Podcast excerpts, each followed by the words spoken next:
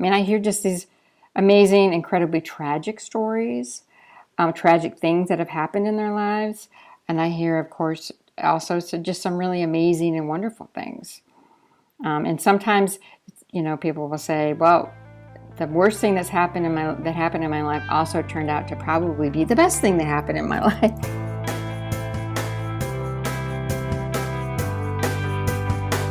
Welcome to Zestful Aging, where I talk with fascinating, talented, and inspiring guests who reflect on the adventures and challenges of aging and who are living their lives with vibrance and purpose. I'm your host, Nicole Christina, psychotherapist, writer, and fellow Zestful Ager. I want to invite you to my brand new free webinar, Zestful Aging. Here's how you do it. Many of my clients tell me that they're stretched too thin with too many demands upon them. They are just worn out. In my brand new webinar, I teach simple and sensible habits that will significantly improve your life now and help you age with vibrance and resilience. But it's important to start now. Don't wait until your body's distress signals go from a whisper to a scream. If you've followed me at all, you know I'm not about restrictive diets or boot camps. I believe life can be challenging enough. Let's appreciate our bodies and minds for the miraculous systems they are and take the time to take care of ourselves. Self care pays big dividends now and in the future. And being well ourselves is the only way we can help those we love. And if you sign up now, I will send you my super zestful aging checklist, which I designed so you have clear guidelines right at your fingertips. The webinar is free. You can sign up at NicoleChristina.com. And as always, I appreciate your feedback. Well, I have my Jack Russell Terrier Sparky right beside me and my coffee in my hand. So let's begin. Today we are talking to Meg LaPorte, who is a writer, communications specialist, and an advocate for aging she's created a project called Age in America, which was inspired by Humans of New York. And it combines the power of storytelling and social media to change people's perspectives about being older and growing older. It's kind of like the StoryCorps. Uh, from public radio, and here to talk more about it is Meg LaPorte. Welcome to the show. Thank you. Thank you very much. I'm happy I, to be here. I, I really am so interested in this project and how it came to be. Can you talk a little bit about? I know you said it was inspired by Humans of New York, but how exactly did this uh, get started? Sure, sure. So I would say about two years ago, I was um, I had sort of just started freelancing and working on my own. And I had left a job, and I was actually I was a little, I was in a bad place kind of personally, um, but I had a lot of um, colleagues and, and and friends who I knew from the aging services field, and so I was I was doing a lot of writing, a lot of freelance work, and I was inspired by all these things that were happening in aging services. And one of the people I was writing for was someone named Dr. Bill Thomas. He has a blog called Changing Aging. Mm-hmm. And he's sort of a he's a luminary in the field of aging services. Is known as an innovator. He created something called the Greenhouse Project, which are small house nursing homes, and um, he also created something called Eden Alternative, which also wow. is um, a model of nursing home care and um, staffing that is very different than the institutional model. His intention was to um, eradicate institutions, nursing home institutions, that is, like nursing facilities. And so he, he's done that with Greenhouse Project and Eden Alternative, and he has a blog where he talks about those issues. and many other related issues. And he began doing this tour around the country um, in which he presented something he calls nonfiction theater. And he was he, he would stop in these relative sort of mid-sized cities, and um, he's still doing it actually. And he used song and storytelling and sort of TED-like sort of talks to just to talk about aging and ageism and in the importance of um, treating people respectfully um, in in the settings such as nursing homes and of course anywhere else. Anyway, so he when I started writing for him, he asked me if I could think of a way to bridge the um, the, the, the tour with the website with the blog Changing Aging.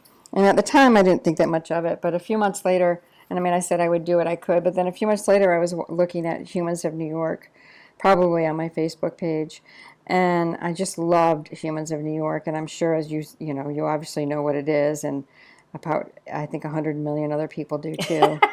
um, it's a really clever idea. It's simple, it? but it really, it sort of uh, just captures you. Yes, yeah, it is. You know, just like many sort of genius ideas, some are just so simple. Yes. Do you know what I mean? Like it's yes. Some are like, why didn't I think of that? You know. Mm-hmm. Um, so I was looking at it and I was fascinated. I'm just fascinated by how Brandon, who's the person who started it, uh, can capture this great image and then you can look at it and look at somebody in the picture and think something about them. You form a, you know, you form your own idea about them and your own perception. And then you read something about them, you read the story they have to tell or something about their situation, and it just completely changes your perspective and gives you a new perspective or a different perspective. And I thought, why can't we, you know, that would be really great to do that for older adults and to and to have it sort of related to the tour and interview people when they go to see Dr. Thomas on his tour. And so I presented it to them and they really liked it, but they they just couldn't launch it at the time. I think they were near the end of the, one of their tours. So I just I went to um, my graduate school, which is uh, it's called the Erickson School. It's at the University of Maryland, Baltimore County. They have a program that they, um, an undergraduate and graduate program, eh, which is called Management of Aging Services. And I had gone through the, I graduated from the program in two, uh, 2014. And I went to the dean there and um, and some of the other people, and I presented the idea to them, and they, they thought it was awesome. So they were just really supportive of me, and in many what ways helped. What made you decide to go to your to to your school and do that? I'm just curious what what you were thinking. What what was the goal there going back to your school? Oh, well, I had kept in touch with them and they just became really friends and colleagues since I had graduated. I see. And I was and I thought it might be a good idea for the school to do something like that. Mm-hmm. And it was just up the road from me in Baltimore. I live right outside of DC. And so I didn't. It wasn't you know difficult for me to go up there, and I just and I really loved how the um, the people there. They're just great people, and so I just thought it. And they were just very very supportive, and um, so I they helped me. They helped connect me to a bunch, uh, many people in Baltimore who are in the field and who in retirement communities and senior centers. And mm-hmm. I I was connected to some via some of my own personal connections, and I just began interviewing people. I've been going to I, I began going to communities and uh, lining up interviews, and I just started. And so I take my phone and I record the interview. I ask the person, I explain obviously to the person what I'm going to do, and I ask a series of questions. And I always ask the same set of questions. I did some research and I decided I wanted to ask some questions that would help elicit um, information and stories and um, and so I asked the same set of questions, and I also want to do research on it someday, qualitative research on the response to the questions. What are, could you share some of the questions with us? Sure, sure, of course. So the very first question I usually ask is, "What is it like to be 89?" Mm-hmm. And that is usually met with, "Hey, it's pretty good. I really, yeah. I, I, like it. It's not so bad being 89, or whatever their age is." Mm-hmm. I mean, mm-hmm. typically people actually feel pretty positive about it. Um, another question I ask is, uh, what is the best thing that's happened in your life? And what is the worst thing that's happened in your life? And then I ask, what is uh, something that you would like to learn? And what is something that you would like that you can teach someone else? So those are the basic questions that I ask. Um, yes, and then I record the interview so that I can be sure to capture the quotes appropriately. And then after I do all that, I take their picture. I take lots of pictures. Um, and then I post it on the blog. I created a blog just like Humans of New York. It lives on a blog, but it's also on Facebook and Instagram and Twitter as well. So this is all you. This is this is your project. You thought of it, you're doing it, and you're managing it. yes. Uh-huh. At the moment, I wouldn't say I'm managing it very well. this is a, in addition to your writing Yeah. and communications work. Yes, it is. It is in Uh-huh. addition to that. In, in addition to my paid work, let's just say. Uh-huh. Uh-huh. Yeah. So it's a passion project, right? So Yes. So tell Um, me what it's like to sit with these people who you don't know and ask them these questions that might be kind of personal. Right. So, yeah, you know, that's a good question. And I don't, wow. So the first time I, you know, when I started doing it, I think I must have thought that I, you know, I must have felt nervous or something and thought, uh, yeah, that is a pretty personal question. But as I began doing, I realized that people really don't. I mean, first of all, most of these places that I go to will ask people beforehand if I if they want to be interviewed by me. And so I presume they may not mind being asked different kinds of questions. Um, and some people might decline, but that's very rare. Some people, I mean, when I say, when I ask one question, some people may say, I don't want to answer that, but I think that's really actually very, very rare. Uh-huh. So it's amazing to me the kind of um, things that, that people say or people are happy to talk about. I mean, I hear just these amazing, incredibly tragic stories, um, tragic things that have happened in their lives. And I hear, of course, also so just some really amazing and wonderful things. Um, and sometimes, you know, people will say, well, the worst thing that's happened in my that happened in my life also turned out to probably be the best thing that happened in my life. You know, so Mhm. So, how was all this um, sort of uh, talking to people about very real, uh, you know, deep, maybe profound experiences? How has that shaped your life? Oh, that's another good question. So, in many ways, I think it has. Um, I think most profoundly, it has, um, let's just say, contributed to the uh, to the to my understanding of myself. Let's say, ah, and contributed to my ability to feel better about myself, if that makes sense, or to, uh, you know, and, and also at the same time while I'm doing it, I'm also on the older side. I guess I'm probably would be described as post middle age, right? I'm 52. Is that post middle age? uh, it Whatever it depends on what you call middle age right, now, right. right? What is middle Uh, age, right? Yeah, I mean, Yeah. that's sort of generally, I think after 50, that's sort of the catch all phrase. Yeah. Yeah, yeah. So, so of course, as as one, you know, as most people probably do when they turn fifty or some significant birthday around that, I've had a lot of thoughts about aging, right? And so doing this project has probably been therapeutic for me in mm-hmm. that sense, you know, and and and also there's of course incredible things to learn from people who have lived much longer, been on this planet much longer than than you and I. So, mm. Um, and, and and some of the wisdom that I hear is is really incredible. Um, For example, uh, most so the question, the question about what is it that you could teach someone else, I presumed that someone that the answers to that would be something like I can teach piano or I can teach another language or I can teach someone to knit. Um, but by and large, the answer, I would say maybe uh, 40% of the answers are uh, patience.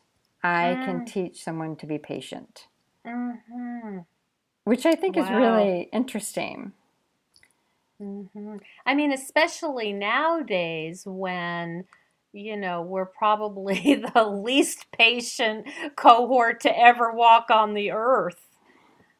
You mean as um, baby as, boomers, or yes, mm-hmm. exactly. Mm-hmm. Um, uh, you know, in terms of our uh, our electronic devices and needing to Google everything that very moment. Yes. So it's it's a it's a very different perspective on what's important. It is, and I think that when you, I think that that well, I think that the other thing I've learned is that when you get to to be 80, whatever the advanced, a more advanced age in the later years of your life, I think that you gain, uh, you know, I think most people or many people that I've interviewed anyway, gain a perspective that is something that you wish you had when you were younger, maybe, you know? Mm-hmm. And that is patience. One of them is patience. Mm-hmm. So I think. And then, you know, the other very interesting thing I find is, um, you know, like I told you, I asked them what is the worst thing that's happened in their life. And I will hear some incredibly tragic stories really mm-hmm. incredibly tragic stories. Just like, you know, mm-hmm. everybody has tragic things and bad things that happen in their lives. But I'll hear some, and I'll ask somebody, you know, they'll tell me, someone told me a story about how um, his daughter or his wife, when he was young, much younger, his wife, who was happened to be pregnant, was driving in the car with her her brother, who had just bought a brand new Jaguar, um, and they were on the way to visit him. He was staying with his father, and they he they stopped at a bar. He had a drink, and he ran into. They were driving on the highway. I guess he was going very fast because he had bought this brand new car, mm. and he ran into an on ramp or one of those or an overpass, head on. Mm and his mm. wife died. Mm. And as you can imagine, that's that's incredibly tragic. And oh, yeah. and there's another story that goes with it too about his, the brother who survived. But um, and then I, you know, I asked him later, well, what is the I think he gave me the story before I even asked him what the worst thing that's happened is. I can't, and I said to him, "What is the, you know, so what is the worst thing?" And he said, "I don't, you know, I've had a pretty good life." right? Oh. And I've had, ah. You know, like, so, and many other people will say that too. They will just tell me something tragic a few minutes mm-hmm. before, and then they'll say, well, I've actually had a very good life. And oh, I think, interesting. Yeah, yeah. So I think, like, I think, I think that you get a long view that you know the having living that long mm-hmm. and ha- going mm-hmm. through life in that way gives you i believe a long view that gives you a perspective uh, whereby you have a greater, you know, a distance from the the the tragedy or the event, mm-hmm. and um, maybe it's like they say, time does heal that some things, some wounds. So mm-hmm. maybe that's why that there's that saying. But when when you think about the questions you ask your participants, do you think your answers to those questions have changed for yourself? As you've been interviewing these people? Oh, that's very interesting. Probably, yeah. Mm-hmm. And then you know what? They may change thirty years from now too. So right. I'm sure they will. Actually, I would guess, unless nothing happens to me in the next thirty years. You know. Unlikely. Right. Right. wow, it sounds like such an enriching experience. It's like you get to kind of peek behind the curtain a little bit. Yes, yes. I absolutely love it. I've always, you know, I've always been someone who's been interested in other people's lives. I'm interested, I'm sort of a voyeur maybe, or, you know, about people's lives. So tell me, you know, I would, I'm always curious about my daughter's friends. I was, she would, when, you know, she would say, Mom, why are you so interested in Regina, why are you so interested in what she does and what she goes? I'm like, I don't, you know, I'm just interested in people. I'm interested. Not everybody is, but I think, you know, I'm just interested in how people, what the, the path that people take in life. So that, so doing this is just another way to, to get at that probably. Mm. So, Do you have a sense that your participants have enjoyed this conversation? Yes, yes. I think, well, first of all, you know, I kind of self select. So they, the, like I said, for the most part, the, when I go, it's usually, it, many times it's in a retirement community or a nursing home, and the folks will have been asked beforehand, um, do they want to, you know, that I'm coming on a certain day, and would they like to be interviewed?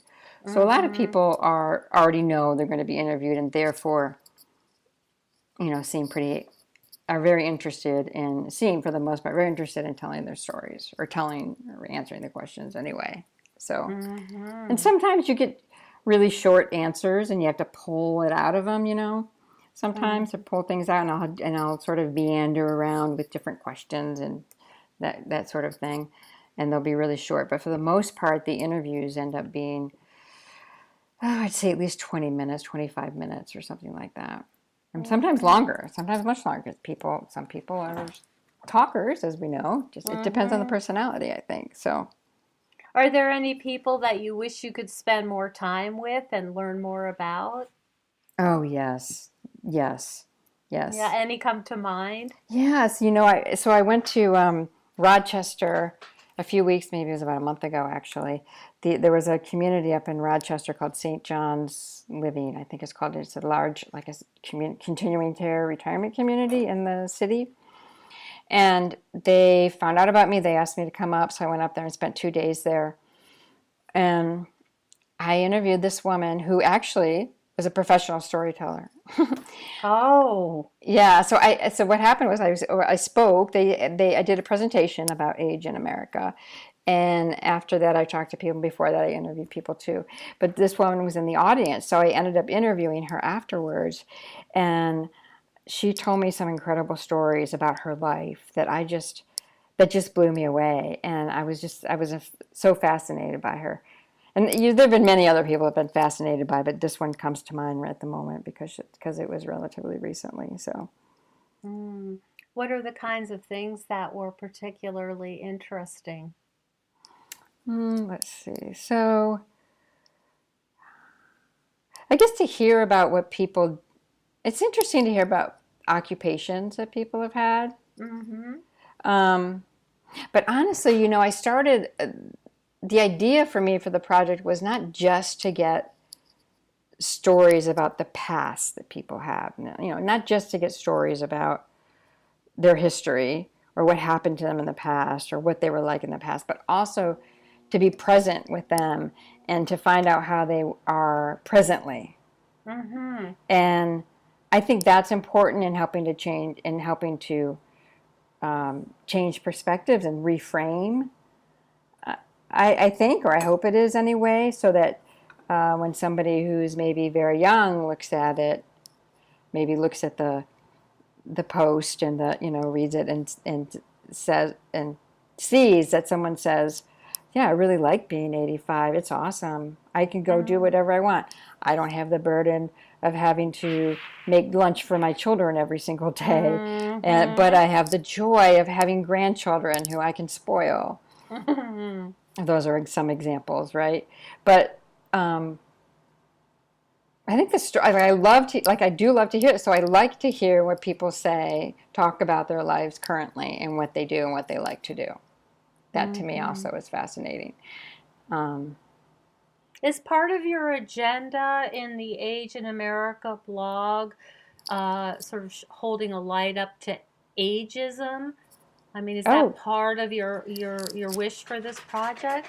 Sure. Yeah, yeah. Mm-hmm. So it's mm-hmm. very much, I guess, a um, a project to help um, to help people reframe their views about aging and therefore um, change their views about um, being ageist. Not that people maybe not recognize themselves that when they're ageist. I think all of us are in some ways, but but by changing your view about aging and what it's like to be older, then hopefully you will have less prejudice about other people who are older, right? I and about see. their about you know what they what they might do or the or the choices they may make, or when you see somebody who is you know walking down the street very slowly and you wonder, you know where is that person? you know instead of thinking why is that person walking so slowly perhaps you will think oh i want you know it'll you'll be, have a much more benign view let's just say you know Mhm.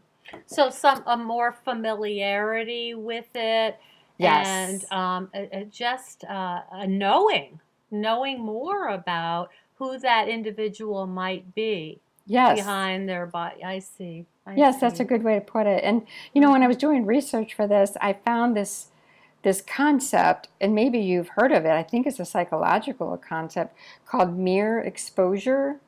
Does that Hmm, sound I do. familiar? It does not sound familiar.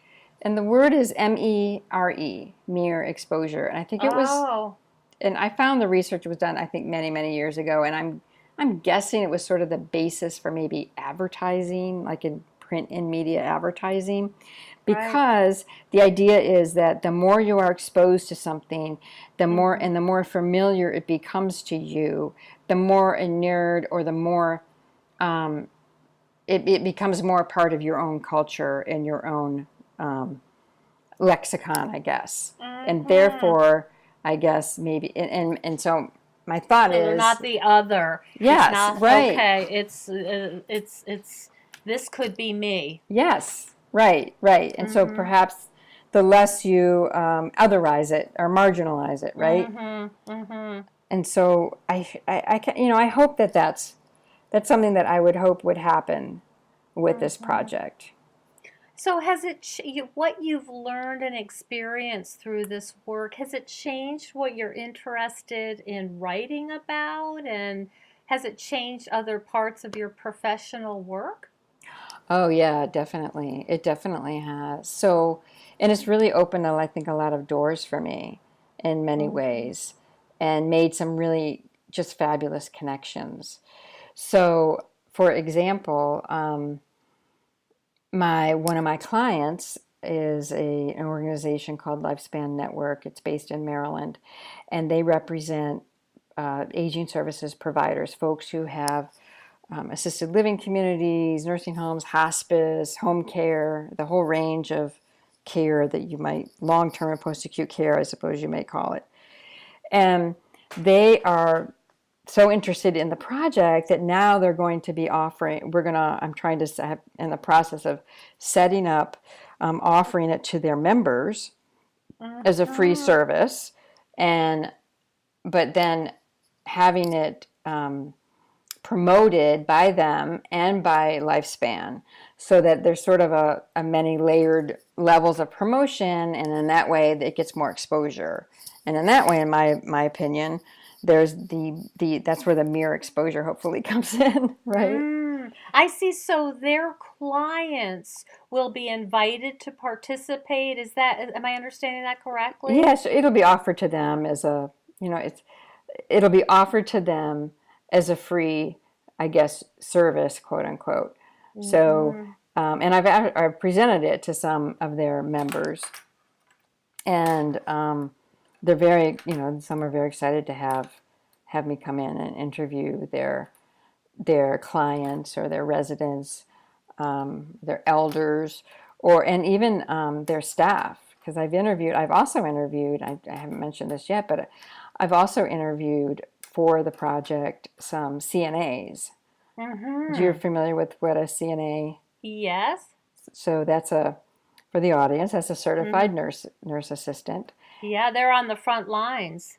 Ex- yes exactly and they hold a special place in my heart because I, so I've been as I, I I've been working in aging services for about 18 years and part of that um, for part of that time for about a decade I was uh, I worked for a magazine I was managing editor of a magazine that was a trade magazine that went to every nursing home in the country and probably most assisted living communities.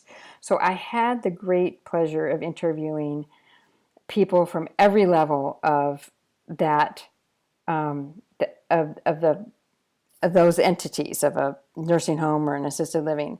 And everybody who works in the field anywhere from uh, the medical director to a nurse to an administrator and including cnas and i found that cnas are just some of the most incredibly passionate and committed people and I'm I'm impressed. I'm so um, impressed and in awe of the work that CNAs do. Mm-hmm. And so, anyway, to get back to what I was saying, I've interviewed um, some for Age in America because they play a very important part and will continue to play a very, important part Mhm. in caring for our aging America.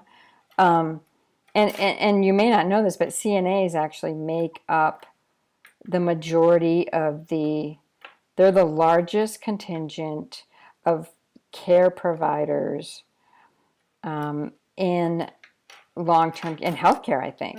Oh my goodness. Yeah. Uh, uh, yeah. Okay. And that's only going to grow. So, I, I would imagine. Do you have an idea that as this grows and grows, that other people will be doing this um, uh, for the project, or do you want to stay? Uh, you want to be the one who's the interviewer? Do you want to train other people to to help you th- with this, or is this your baby? Right. No, that's a good question. So, you know, in some ways, I think, um, and I, I think probably when I first started, I thought it is my baby and, you know, that sort of thing. But I think it's such an incredible thing that I, I think almost anybody can do it. But I, you know, I do think that there's something to getting to know the person and the process. So yeah, I think that I think people can be very easily trained to do it, and I think it would be wonderful. I've actually even enlisted the help of my daughter at one time. she did some interviews for me when we went Oh to a, wow! yeah, we were driving home. Um, I'm sorry, we were driving to Michigan to visit my mother for, uh, during the summer, and we stopped in Pittsburgh at a retirement community that had contacted me and wanted me to come, and so she interviewed uh, people while I was interviewing people in another room, and um, she took some awesome pictures too, by the way.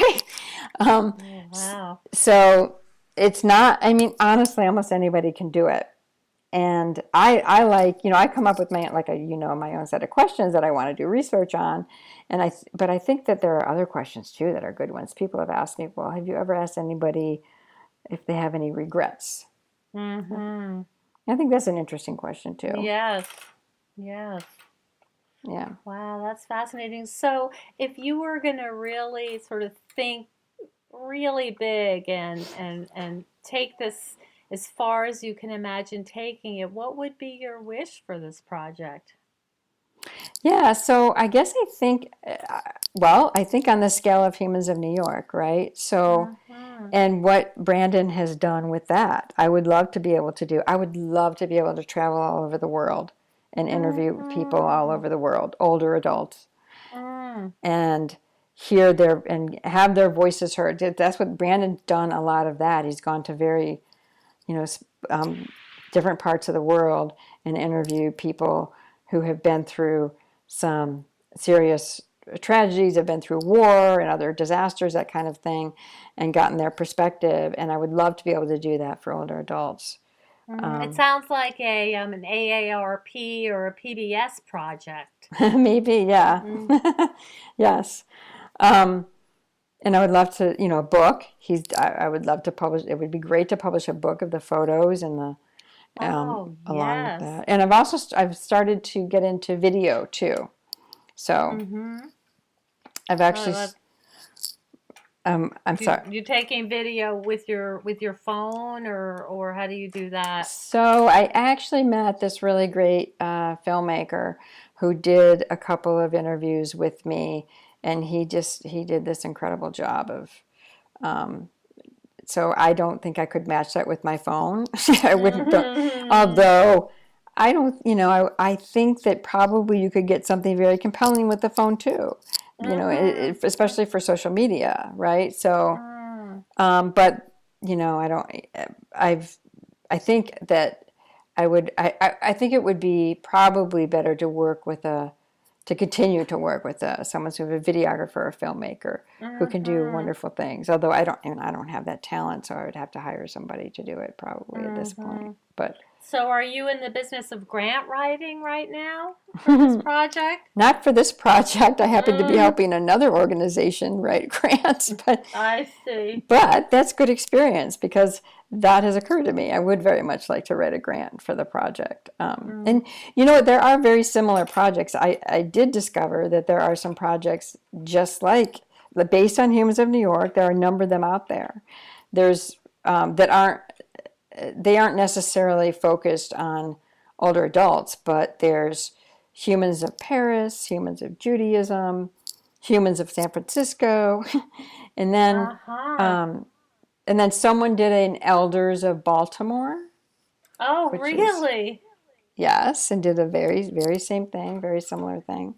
Mhm. Um, so there's really, no, and and I hear about projects all the time that are very similar. There's another one out there. Um, a woman connected with me recently, um, and I can't remember the name of her project right now, but I think she's based in Nevada. Mhm. She does film, just film, where she films, she interviews folks, and then has them on film, just talking about their lives. Mm-hmm.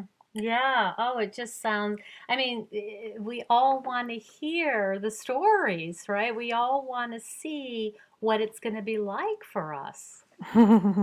yes. Mm. hmm Any any last reflections that you have, Meg, that you want to share with our listeners? What you've learned from this project? How you know how it might have changed your view on aging?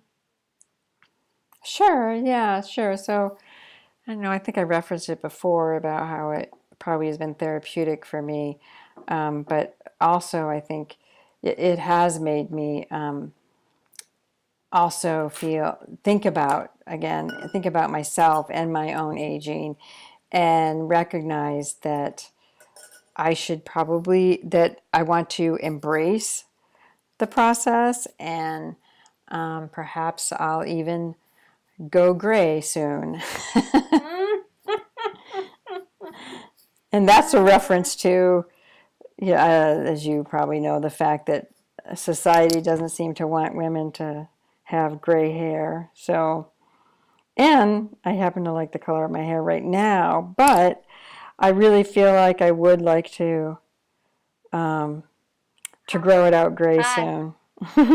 to grow you you're thinking about growing it out um, so what are some of the parts of that decision what what what are the uh, pros and cons I think, well, the con- the pros of it, of course, are that I wouldn't have to color my pave to have my hair colored anymore, right? Mhm. Um, and honestly, I don't know what the cons are. I don't. There probably aren't many cons, other than I'm not sure that I would like the color. That I feel like I'm not sure. I feel like I would like the color at the moment, and I like the color that my hair is right now, which is I which is like a it's kind of a blondish and i'm naturally dark haired so i'm not sure you know it was i i was listening to your interview with sally i can't remember her fox right Sally Fox Yes. yes uh-huh the other day you guys were talking about that and i thought that was really fascinating your discussion about that i thought that was great It's a big one because, you know, we talk about discrimination, we know it's real, and people are going out on job interviews and feel a real pressure, of course, to look younger. Um, and so it, it's it's very it's very tricky. It is tricky. You're right. You're absolutely right. I think that is, you know, the other part of it. I hadn't. That is, I, I suppose, that, that could be the con of it. Yes, that it's in tricky in that your people perceive you if you are looking for a job or you're trying to um, have a presence somewhere. Let's say Mm-hmm. people, and because of ageism, people That's still view you as different or maybe other because you're older, and Yeah. therefore have certain per- perceptions. So, which is unfortunate, right? Yeah, I mean, it almost feels a little radical, although my understanding is it's getting more and more accepted, and women are actually growing their hair out in longer styles and having it gray to say, no, really, it's this is it. You know, there's a lot of it, and I'm I'm here to show it to you. I think that's Um, fabulous. yeah. I think you're right. I think that is happening, and I think it is fabulous. And um, you know, I've had a number of friends tell me uh, that they have had a hard time finding jobs and therefore have had to keep up coloring their hair and taking the dates off of their resume because they don't want to be perceived as being older. So, you know, hopefully that that will change. That would be nice if that could change someday soon. And mm-hmm. we wouldn't have to worry about all those accoutrements of trying to keep up with um, societies, what society thinks is acceptable at our age or whatever it is right? Mm-hmm, mm-hmm. Well, there's strength in numbers, right? So as more and more of us become gray, I guess that'll be the new normal. Assuming that, you know, people decide not to color, but it's expensive and it's a lot of chemicals. It is, right? And you can imagine yeah. how much money there is in it, right? So there's a lot of money yeah. in investing in the in media and commercials and advertising to get people to think that they need to color their hair. exactly. You know, I was watching, I was flipping through channels. This is not a typical evening for me, but I think I was kind of tired of slipping through channels and they were selling this kind of thing that you put on your face to make it um, younger and it's plumps it and it does all this stuff and it's all new and they're doing it. And I, I had this strange thought that I have no doubt that works, but I just don't care enough to invest that time and money on reducing my wrinkles. I guess I just don't care enough. And it was a funny realization because it wasn't, I didn't, you know, they had all these before and afters and you know, her hmm. dad was a chemist. It just seemed like it was fairly legitimate, and I had actually read about it as a process to to get rid of wrinkles, and I just thought, you know, I I'd rather spend that time walking my dogs. I agree. So, I agree, and the money too, right? Wouldn't you rather spend your money mm-hmm. on something else? Sure. So I guess it's a matter of priority, and I think when you get older, you know, you know that time is precious and you got to pick things a little more carefully. Absolutely. Absolutely. Um, yeah. so thanks so much. Is the project is it just sounds really fascinating and I just want to make sure I can uh, let our listeners know where to find you. It's ageinamerica.blog. Is that right? Yes, it's the blo- that is the blog address. That's age mm-hmm. as in A G E in America okay. dot blog, and then it's on Instagram. The okay. same name is just Age in America, and okay. same name on Facebook. Perfect.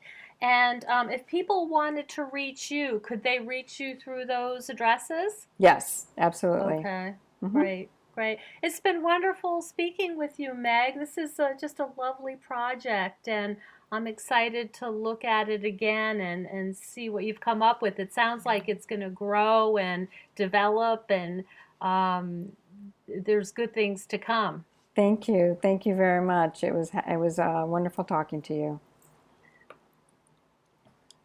Thank you so much for joining us on Zestful Aging. If you like the podcast, please share with some of your friends. I love to hear from my listeners. Send me an email at nicolechristina.com. And please consider becoming a patron of the show. You will get access to exclusive bonuses and you will be part of the Zestful Aging community. Keep us going strong. Go to patreon.com slash zestfulaging. See you next time for another episode of Zestful Aging.